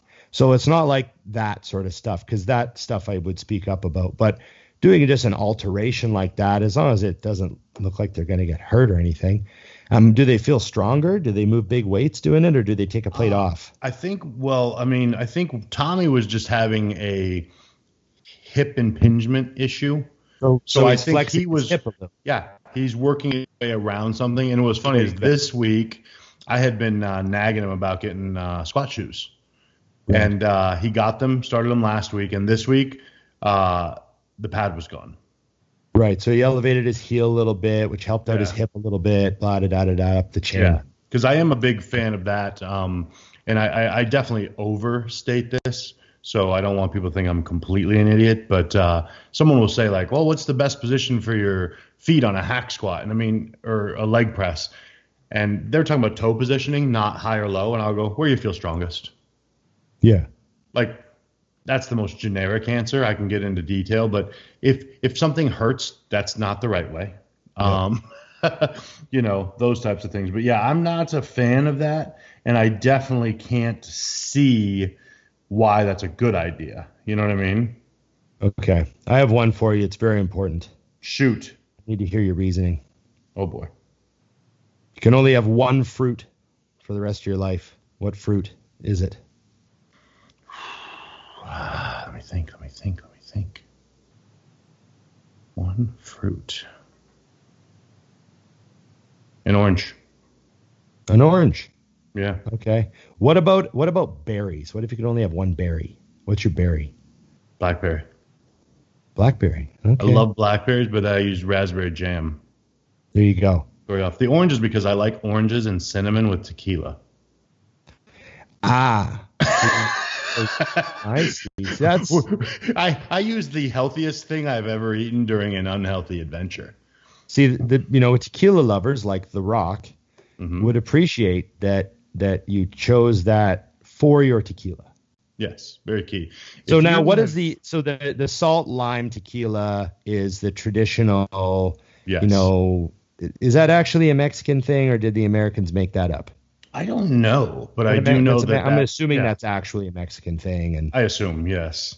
But it's like kind of probably an old thing that's not really forced anymore. And, and now it's, now it's just, the, it's kind of like the way you do it, you know? Yeah. Yeah. Especially if you're a frat or a sorority girl or a frat guy. Yeah, and at the end of the day, you're really just trying to get them liquored up to make some bad decisions. So if they want some salt, so, they can have so it. Where did the where did the orange and cinnamon, is that like an ultra hipster Scottsdale invention? Well, this is going to shock you. Okay. And I want you to sit down for this. Oh, good. You're already sitting. Jose Raymond taught me that. Oh, see, tequila lovers, right? Yes, back we, uh, to, we, yes. Were, we were at the Arnold yes. Classic. Uh, I believe he had just won. Oh. And uh, he was like, you do tequila? And I'm like, it's the only drink I like. Dang. So we uh, ordered silver, and I hear him say, do you have oranges and cinnamon? And I'm like, the fuck? You know, I, I immediately thought of The Hangover, you know, when, when Alan is putting pepper on the tiger's steak, and he states that tigers love pepper, but they hate cinnamon. And I was like, what is happening right now? One shot. And I was like, I never need to see a lemon or salt again. Perfect. Game changing. So silver is the tequila. Right. Orange and cinnamon. Everyone, you're welcome for your education on It's there Just Bodybuilding and Alcohol. I appreciate that. I I think if I had to pick one one fruit, I think it would be bananas. Makes sense. It's a it's a shake thing also. It's, it's they're versatile. They go with good with peanut butter. Go good with chocolate. And those are on the road, easy to eat. Easy to eat. Um, you don't need to put them in a container. They already have one. They're um, not tough to peel like an orange. That's one downside to orange. Yeah. Yeah. There's they're very, very fast. True. Um, yeah. You know, I think that would be my pick. High in potassium. Which is really the, the real reason you want it. They're good. So that would be my pick. And if I only had one berry, I think I'd go strawberries. Yeah, I get you.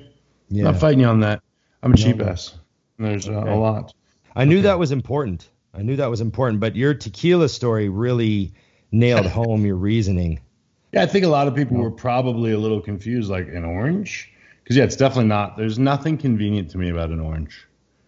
You know, like the fucking mess. Like, people right now we're down to like ten listeners. Yeah, I brought them back. I brought them back. It was a good um, episode until they start started talking about fruit. Oh, here's one that I that I need to ask uh, you because I, I actually answered this on my Q and A, but it's important. Um, if I feel tired from a long day and week, would you push through the workout or just do it the next day? I'm asking you because you're a business owner. Meaning I don't okay. think you know what it feels like to be rested anymore. Read the question. Read the question again. I need to know if I missed anything. If I feel tired from a long day and week, would you push through the workout or just do it the next day? Yeah. So,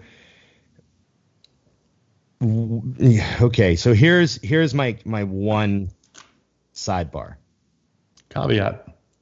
I was going to use the word caveat. But I, I opted out and used sidebar. That's a long story as to why I did that. I had a conversation in my head about which word to use. So you didn't think I'd know what a caveat is. Go ahead. No, I wasn't. It wasn't about you, Dusty. I, I know you would know that. Um, define tired, right? Mm-hmm.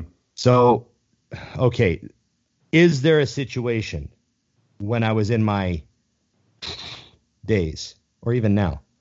Where I would postpone a workout or uh, delay a workout due to being tired. Yeah, there is a situation in which I would do that. But the definition of tired might not match what another person would define as tired. Mm. I would have to be like, like not able to actually train. Right. Like functionally shutting down. Like there's no way that this can happen. Mm. Um, but Otherwise, get your ass in the fucking gym and have yourself a forty-five minute high intensity smasher and get to bed and know that you won the day. That's what I would say. Mm-hmm. And I just think back to, like, I used to go to football practice and hit and hit and hit and hit, and both my knees would be bleeding. And then I'd walk to the gym and squat. Right. You know, my mom would pick me up at seven thirty. I'd train for like two hours straight. Right. And then I'd go home and just eat and eat and eat, skip all my homework and go to bed. Which is key. Like a good teenager. As, as you should. I mean, look where, look where your life went. Good decisions. I know. Um, you know what? The reason that I brought that up, though, was uh, he specifically said from a long day. Yeah. Like um, that's not a, there's, that doesn't sound... Yeah, I, I think you have to... Doesn't sound urgent enough. Yeah, just like you said, like, here's how I, my answer was on my Q and A was, I don't remember when I owned the retail stores ever not having a long day. I would have had to taken seven years of my life off from the gym. Yeah. Because I was always tired. I don't remember ever feeling rested. But I did find that when you get in the gym and get moving, it's there. Also, if you know... that you're not backing out of that workout, mm-hmm. and you develop a habit of not backing out of that workout, it actually carries over to the next long day and you make more efficient decisions. Right. We also, I think everyone's long day could be improved. And what you do when you get there. So yesterday, coincidentally, when I was asked this, um, I've just, I, I've, I've actually been sleeping well, which is crazy, like five hours a night. Um, and I made this decision because I've been staying up super late that I would go to bed earlier and try to get six hours. Well, all that ended up happening was I slept for an hour. Then I woke up and I was up for seven hours. I got one more hour of sleep. And I got time to eat one meal and then go train. But I never crossed my brain that I was going to skip the workout because we had the show today and I wasn't going to train today. So I was like, fuck it, we're training. Got to the gym, completely planned on executing our normal routine. And uh, second movement was barbell rows. Got four oh five on the bar, and I'm pulling them like it's nothing. But there was no connection. Like I, I wasn't feeling it. I, I was just pulling weight. And I put the bar down. I looked at Tommy, and I said, uh, that's not heavy. How does it look? He goes, like you're just pulling four hundred pounds. And I go, we should probably do something else, huh? And he's like, yes, because I could pull five hundred pounds, but I probably would have gotten hurt. So right. Wandered my way over, had a great workout, slowed down the reps, got on the good old hammer row and played it safe. I think that is the difference is also when you get to the gym, knowing like this doesn't feel heavy, but I don't feel anything. This is right. Probably unsafe for me to get in that five, five fifty range today, even though the weight is moving. Right. You know, so that, that would be how I take it. But again, two hours of sleep, there was no intention of not going to train. Right. You know, so I think that that is, is absolutely key. And like you said, if you get to the gym and it's really not there, then maybe you go home. So one of my favorite quotes, one of my favorite quotes is Michael Jordan said, every time I didn't feel like working out, I had a rule. I would go to the gym. I would get changed. I would put on my shoes and I would lace them up. I would put my headphones in and I would start my music. And if I still felt like going home, I'd go home. But I never went home. Dude, I love it because of Michael. Like that last line right there is so accurate. But I never yeah, went home. But I never went home. You know, that's freaking gold. It It is. It's, it's, I mean... That's, you know, if you really want out of that workout, that's okay. Go to the gym, get your music going, get your straps on, get your belt out, get your drink filled, go over, say all you got to do is go warm up a bit and then you could go home. You could walk right out that door. All you got to do is just, you know, get warmed up. You know what I mean? All right. I need you on this one. Okay. What's I up? know we've discussed this, but uh, I need some guidance. This is selfish, of course. Of course, it's me. Um, I, uh, it's what we need. what we need. So the question was, outside of Peaky Blinders, which you know is one of my favorites, what are unmissable series that we need to be watching? and you're an expert, so go. Wow. I don't know. And I, and don't give me the normals like Dexter and uh, we know those. What else? Wow. It's hard the word unmissable. That's pretty. That's a pretty big. It's a pretty big one. So are we going to like mention like stuff like Breaking Bad and stuff? Yes. Yes. You gotta okay. Just, so I, I thought maybe you meant like watched. brand new stuff. I thought no, no, no, no, no. Yeah. Overall. Cause I, you know me, I've only watched like four. So I like the stuff that's over so I can have years of episodes to watch in three weeks. So um, I always say this for my sci-fi fans out there. They know I'm a Trekkie. Everyone who doesn't know I'm a Trekkie, I've seen all the Star Treks. I'm a big fan. Um, but but as far as outside of that genre or outside of that, um, what's it called? Brand. Right. Um, the Battlestar Galactica that came out, it was like four seasons or five seasons long in like the mid two thousands. Mm-hmm. I thought that was fucking awesome. It was so well done. I fucking really enjoyed that show. It was like, it had a lot of surprises in it, good casting, great writing. Um, the world they live in is really interesting. You know, like the, the writers did a great job on that. So Battlestar Galactica was one of my favorite series. I recommend it to anyone who's into sci-fi at all. And it's not even really about sci-fi. It's like, it might as well be a ship, like an ocean-going ship. It doesn't, right, doesn't matter, matter that they're in space. Right, they just okay. happen to be in space, but it's not a space show. Right. It, it could just as easily be like an old-time sailing ship, which is kind of almost a bit of the flavor they gave it. Like, okay. like the first mate is got a Newfie accent and he's a drinker and he's kind of like a pirate, you know. That's and, funny. And and and it's it's it's got some flavor to it. And then the the I've said this before, but the way they wrote the show, like the ships are still pretty mechanical. It's not all magic. Like there's a there's an engine room where parts are moving and okay. they've got to fix shit. And it's kind of it's cool. It's the world they created is cool. They don't use computers mm. because the enemy is a computer. Can hack them. Oh, okay. Yep. And so none of the computers can be connected. They have computers, but they can't be connected. They can't have networks. Right. So they there's the ships they've they've had to like, you know, operate old school, and they're writing stuff down, and it's like it's really cool. And I, I enjoyed that series a lot because I'm a sci-fi fan.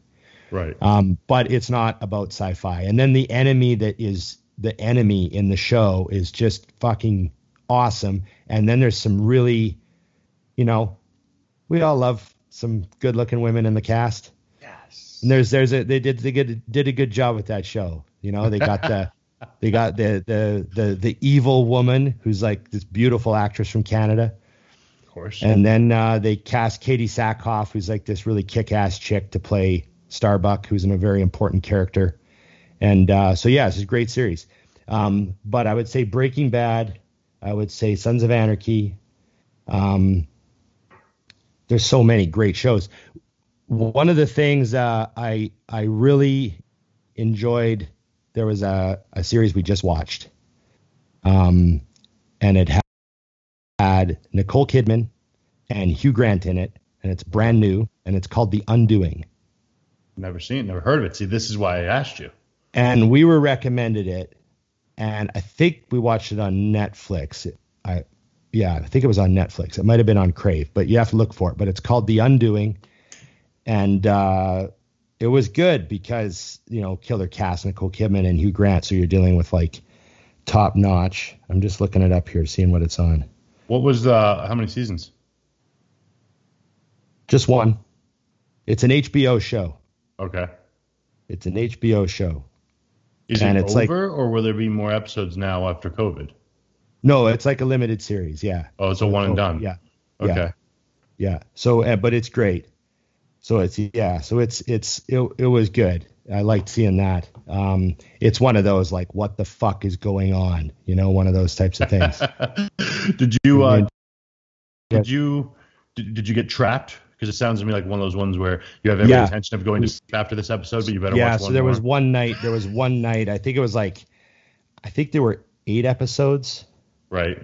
And I can't remember, but there was one night where we just went through four. You like, could you couldn't stop. Yeah.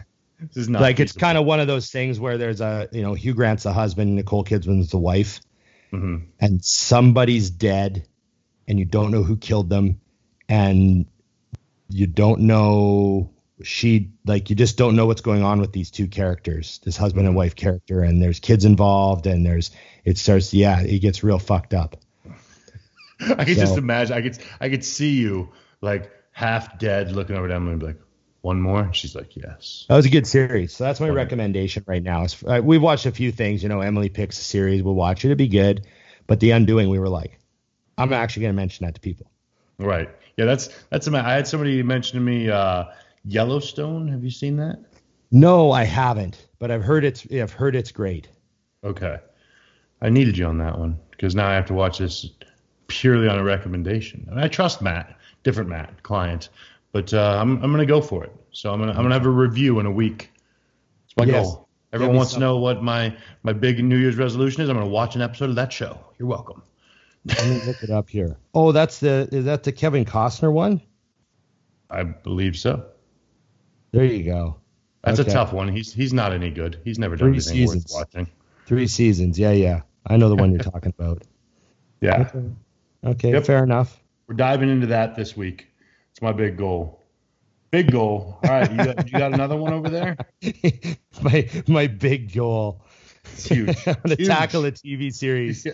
I'm not scared, Rod. I can do this. The dogs are in. So uh, give give people. So let's say you're new to bodybuilding, mm-hmm. and you just want to, you know, you're not running crazy stuff. You just want to get on the basic blood work. What what do you check? What do you check off? What do you ask your doctor for? Quick checklist of like the main things that you want to start with. Usually, um, at least here, they have a basic, what they will call like a basic male um, health like screening you can do. And the yeah. only thing I ask clients to add to that is um, is they have to add their uh, blah, blah, blah, thyroid to it. Because here in the States, that's not an auto add. But on a male side, the test, the free test are all kind of part of the deal, um, but the thyroid is not. So those are the the only additions that I add to that basic run. And and in that basic one, there's a basic liver enzyme. They probably check the A L T and the creatinine and the G F R yes. for the kidneys and cholesterol. Yeah, all your major and, organs minus, obviously, a full heart scan. Um, and, which which I, I, actually, I actually tell people, well, obviously, maybe this guy's, you know, not not going hard, but you know, if you're a big dude and you're, you know, three hundred pounds and all that stuff, you should get an E C G done or an, yes. or an E K G. The E C G? Yeah. Yeah. Whatever. Whatever the cardiogram one is. Yeah. You know. Yeah. Yeah. No, that, that's that actually um, something I have not. I was, I told Dante I wanted to do it this year and he was like, absolutely. And then shit got to be a mess. So I have not done, I have not done that yet. So I'm luckily I got blood work done right before the shutdown when it wasn't a mm-hmm. hassle. And right. it was like mint. So I actually haven't gotten blood work done again this year because, I mean, that's all I can do. You're, you're so clean. You're so clean. It's It only probably got better from there. Yeah, yeah. no, I still have gotten yeah. blood work done. Um, but I'm stoked to hear that someone's asking that because yeah. I had a, you'll you'll love this, Ron. I think I might have called you bitching about it um, a few months ago. But um, had a guy come in, was on a pretty massive uh, cycle. And I said, listen, for me to help you, I need to see your blood work.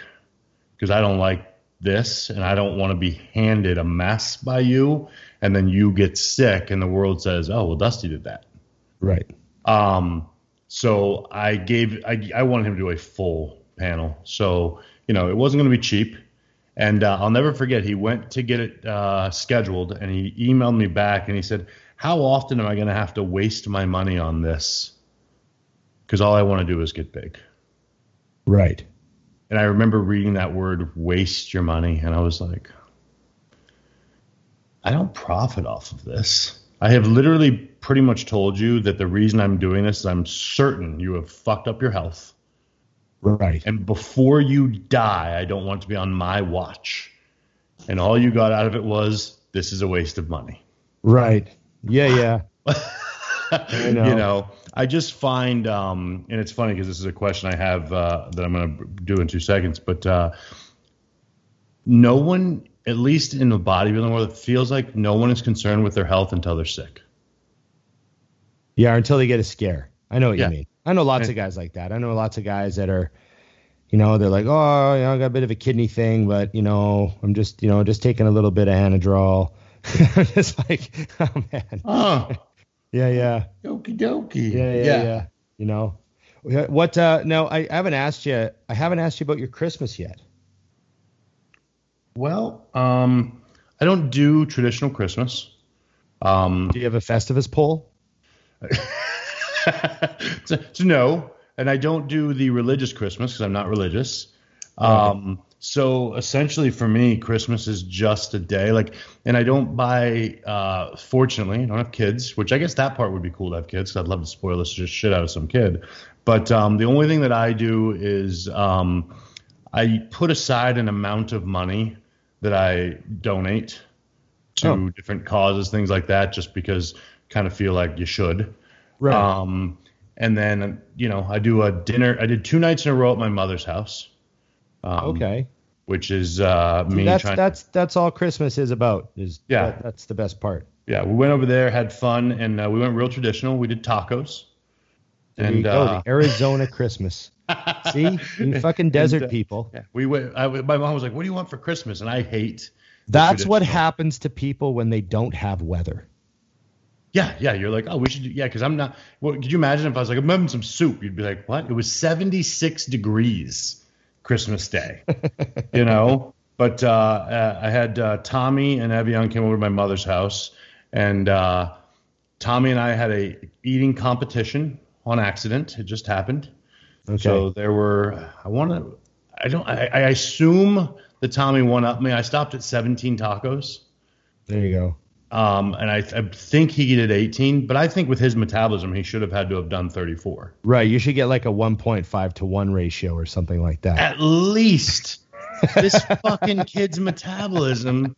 I remember, I think I told you this on the show. I was prepping him last year, and or it was before the shutdown and everything became a mess.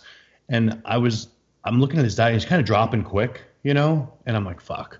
So I pull up his diet to make some adjustments, and I'm like, holy shit, I'm reading the diet. I was like, fuck, where's the diet? This isn't it.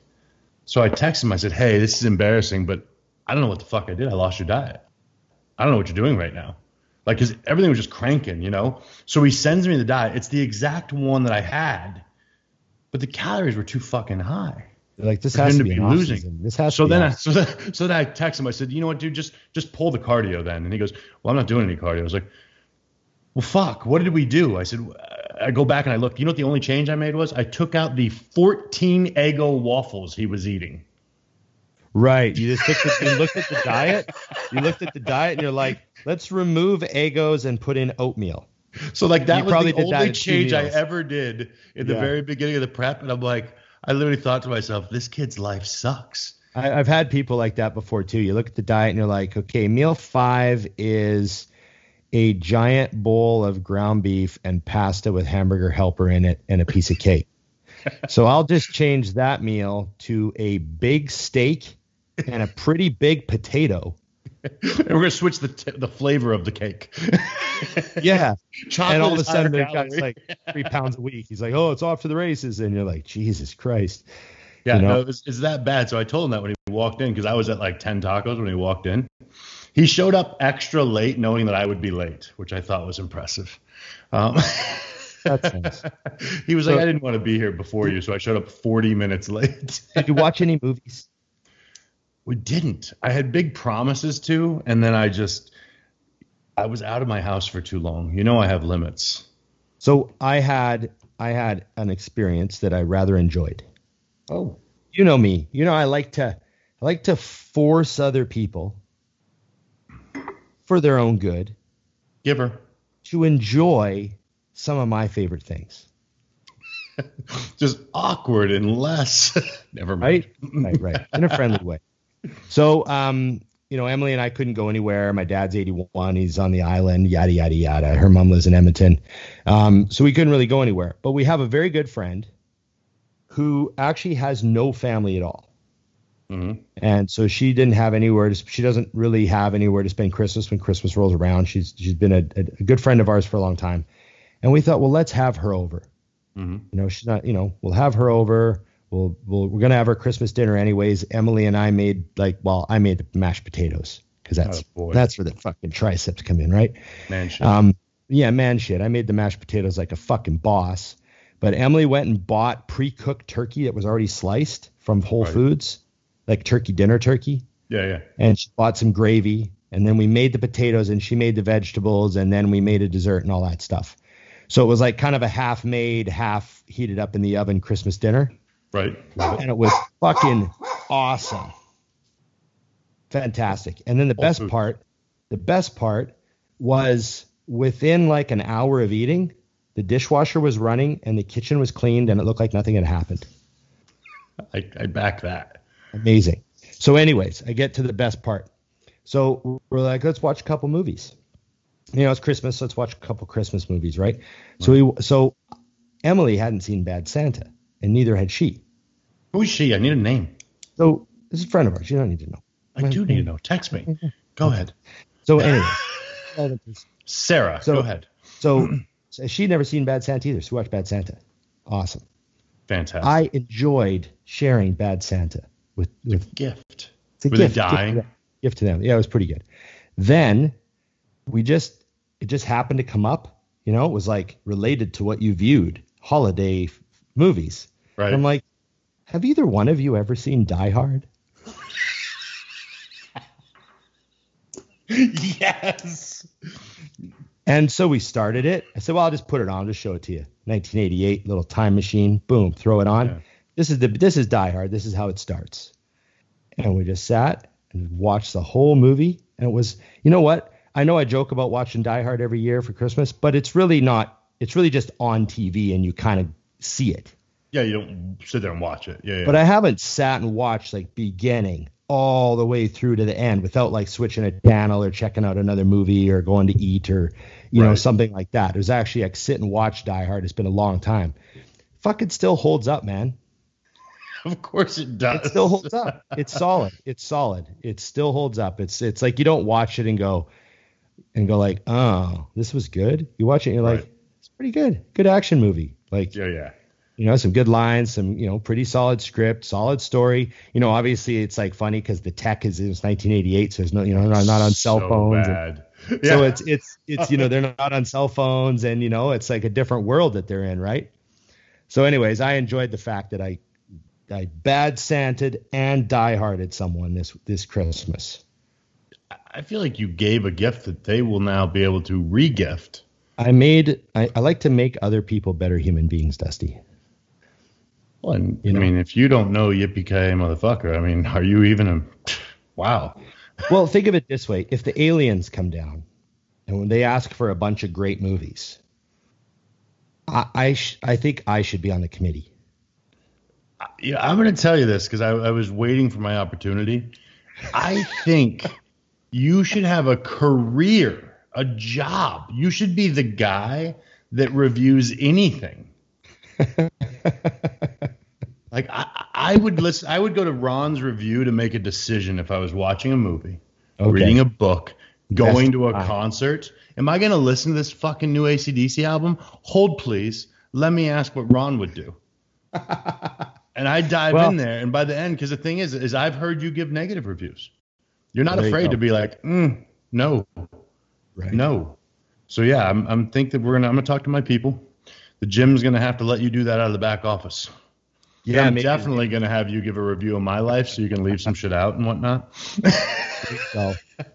There you go. Yeah, you so know? we have, we have one more thing to cover, Ron, uh, which is an important question, uh, and that is New Year's resolutions. Do you do them? Are you for them? Are you against them? Or do you think people should do them? And what is yours? And if you don't have one, make one up because I said so. You know what? I don't normally do them. They're not something that ever really crossed my mind. Mm-hmm. I normally approach the new year with, um, you know, a sort of a desperate panic to try to get the things I didn't do that year done. I love it. I fucking um, love it. It's know, funnier because I know it's not true, but go ahead. No, I don't. I, I, I yeah, it honestly never crosses my mind. Um, um, I've never, I don't know if I've ever made a New Year's resolution. Mm-hmm. Um, I do remember one year I started my contest prep on January first. Right. So I guess that's the closest thing I ever came to. That was my very first show. Mm-hmm. Yeah, started my diet January first. I remember. Yes. Funny. So that'd be the closest thing I ever came to a New Year's resolution, you know? Yeah. So this year, this year's going to be different, I tell you. so, so my, my thing is this, I'm a huge believer in resolutions. Um, I am, I think you're full of shit if you're starting it on the first of January, because if it was a resolution, you would start December twenty-eighth, because that's right now. Right. Because the thing is, you are going to have reasons to not do your diet or whatever the hell it is that you're doing after New Year's Eve. Right. And I especially think looking at this year and the, and I mean, it was a wake up call even for me, realizing that all the shit that's just always going to be there isn't always going to be there. Uh, so why the fuck would you wait? It's like when people say, I'm starting my diet on Monday. I'm like, bullshit. Because it's Saturday, and there's going to be a Saturday a week from today, which is your next reason to not do your diet. Right. You know, or bodybuilders, you know, because, I mean, we are kind of numbers people. Like, it's like twelve weeks out, you start your prep. I love when someone says, twelve weeks from today is my show. I'm starting my diet on Monday. Right. So you're under twelve weeks. Well, and you also want two more days? Like, you know, so that's my argument. I do love resolutions. I think that if you want to change something in your life, you do need to know what it is. You do need to write it down. That's been proven to help success. But if you're serious about it, you would start today. So yeah. If you have to wait till January first, I'm not saying quit now. You've got a different view than me, but I'm going to bet you're not going to get it. You know, right. I mean, it's just a decision. I did the same. I've done that on things I've failed. When I was trying to get my shit back together after a mess of life with bodybuilding and just consistently be a bodybuilder, it wasn't until one day I just started doing it. I have no idea what fucking day it was. I just realized it took no talent to eat six meals. I'm an untalented guy, and this is something I can do. Okay, eat six what times. What can I today. do that requires no talent? Yeah. Yes. So yeah, that's my that's my spin on New Year's resolutions. So if there's something you want to change in your life, think of it today. Think of it as soon as you watch this, which will be the day before New Year's, when you guys right. are finally listening to this, and do it that day. Good deal. Here, here's my take with New Year's. I worked in the bar for so long mm-hmm. that New Year's was like, I was working New Year's. You know, it's a moneymaker. I always worked it. It's a moneymaker. You know, well, it depends on where you work. Some places it was shit night. But uh, there were a lot of places where you didn't want to work New Year's Eve. But, the you know, we I always worked at places where New Year's Eve was usually pretty big. Mm-hmm. And um, and honestly, I thought, ah, if I don't work it, I'll just stay home. Right. You know? Yeah. But now that I'm out of the bar, like that was two thousand twelve was the last New Year's I worked. And uh, when I left the bar industry, I like jettisoned the entire New Year's Eve culture and experience. Right. Just like it doesn't like nothing. I, I just I don't want to do anything on New Year's. Right. I'm with you one hundred percent. We're going to like order food and not leave the house just like we did all year. Yeah, no, I think that that, you know, what's crazy. And, and this is my take on those who go out and rock New Year's resolutions and New Year's Eve. So you're going to kick off your new year, new me with a hangover, with yeah, a lack of sleep. Like that's, that's how yeah. you want to kick that shit off. Like, I just don't see it. I never have, you know, plus I look at it as amateur night. Like all I can think of is, yeah, I'll uh, kick off New Year's with a car accident or die or a D U I or. Right. What? What's the hardest you ever partied on a New Year's? Oh, God. I was probably sixteen years old. Um, and my parents had a New Year's party. I was home uh, from hockey. So I had come home and my parents threw a party and I was bartender. Um, and I just got bombed out of my mind while being hockey bartender. Player, hockey yeah. player, bartender. Yeah. yeah. So, yeah, my, they had a shit like they had like a it was kind of like a. neighborhood party. Right. So like everyone's front doors were just, I mean, it's Arizona. Everyone's front doors just kind of open and you just wandered through and partied and ate and wandered around. And I was bartender at seven sixty North Ithaca. And uh, yeah, that was That's it. Funny. So I got bombed out of my mind that night. But fortunately, because I assume it's genetic, I don't get hangovers because my entire family are alcoholics. So strong, strong livers. Yes. Well, that's why I got the shirt. Shut up, liver. You're fine. I didn't realize how quickly it would transcend into bodybuilding, but whatever. That shirt was not made for bodybuilders, but it sure fits us. Yes. Yes, definitely. I, I would say the most uh, I ever partied on New Year's was I, when I was, uh, when I was twenty, I bartended at a party. It wasn't a bar. It was like a party. Right. And I think I got taken off the bar by midnight. Right. And like given to people to like take care of, like this, this, this guy has to go. Like, he, he, he's was just, that in Australia? Where were you? No, I was home for that. Okay. And, uh, and then when I was twenty-two, the year I was twenty-two, I was back in Australia, and, uh, we went and we went and partied one night, and it was kind of one of those, um, what did I just take type of nights. And, uh, yeah, it was a long one. Let's say I took it. What did I just say? Yeah, I was committed for it was, it was a good twelve hours. Yeah. So uh, so yeah, that was a lot of fun. But you know, you, you got to make sure you get in a few when you're young, but survive them and keep all your organs intact. Yeah, I don't think I've ever actually. Oh, I shouldn't say that, but I've never went off the Richter since I could legally drink. Yeah. Literally, yeah. It was kind of, I was over it, but I mean, I've had too many. I mean, Jose and I have had some nights, but not like just yeah, yeah, yeah, annihilated. Yeah. I haven't done that it's, since I was it's old. It's different. To... It's different. When you get older, your idea of getting hammered is like, we, I mean, we had, we had like six shots after dinner. Right. And we were drunk for like ninety minutes. And within about four hours, I was feeling like a lot better. Yep. That's like, and then I had a liter of water, went to bed. That's when you're older. When you're young, it's like, you know, they start drinking at like seven p.m. and literally drink till four a.m. Yeah. This repeated ingestion of shots, and you just never fuck. Like it's, it's so much harder on you. Oh God. You know? I always think about that in hindsight too. It's like, so you have one wild night that costs you like three days. Yeah. Cause they say it's an hour a drink for your liver to process it. Right. God, I didn't even know that. So yeah, that's. Obscene. You know, so yeah. you and Jose, you and Jose pound, you know, six or eight shots at dinner, all real close together. And you yeah. got big, powerful livers, and you, and you put in a liter of water, and then you both go sleep for at least five or six hours each before you got to get up and fly home. You're pretty much getting up sober.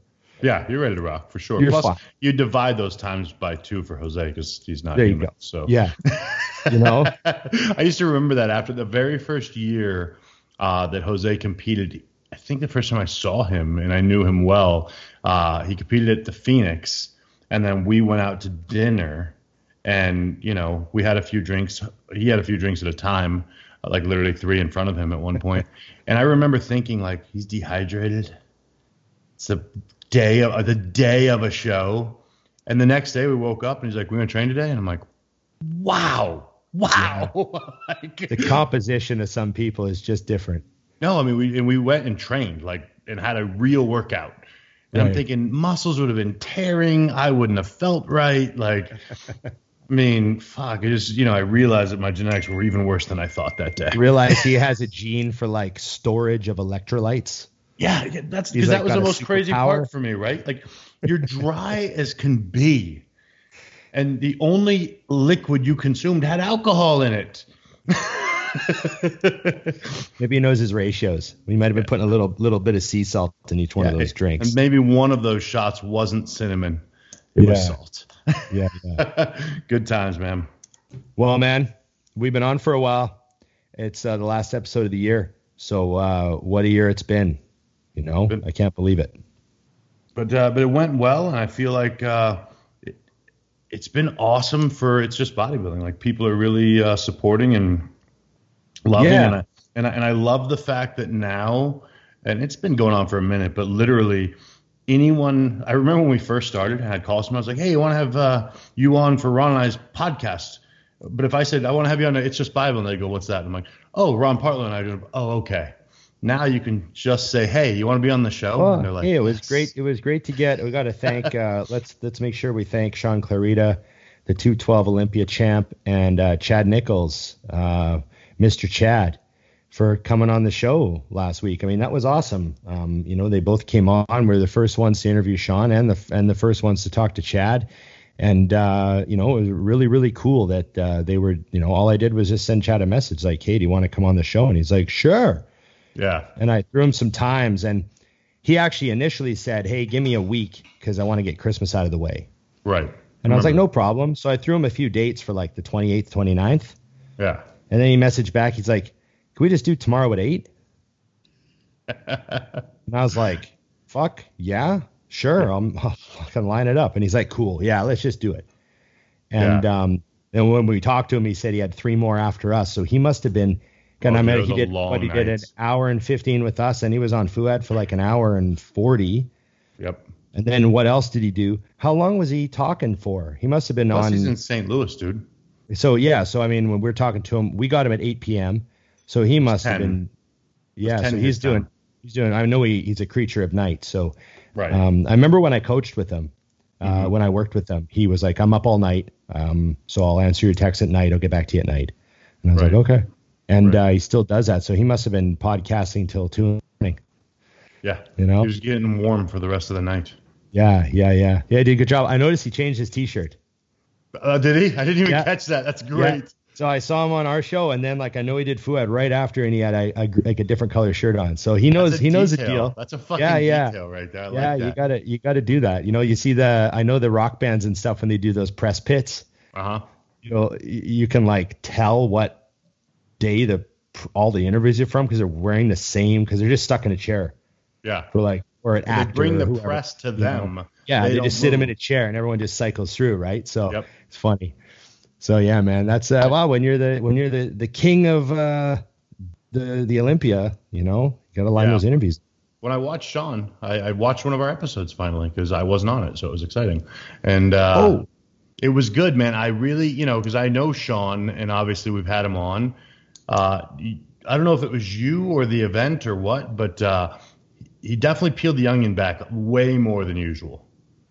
Like, yeah, and I don't yeah. want to, like, I don't want to. It's not, it's not down, not shooting down what he's done in the past, but I felt a much better connection to what his mindset was and and how he approached the entire season, which was awesome. Yeah, he stayed focused on him. Yep. And he was just determined to improve. And that was seems like it was that simple. Like, I'm just going to get better and go there. Right. And not pay attention to anybody else. And just mm-hmm. uh, how can I get better and then bring it there? And that was it.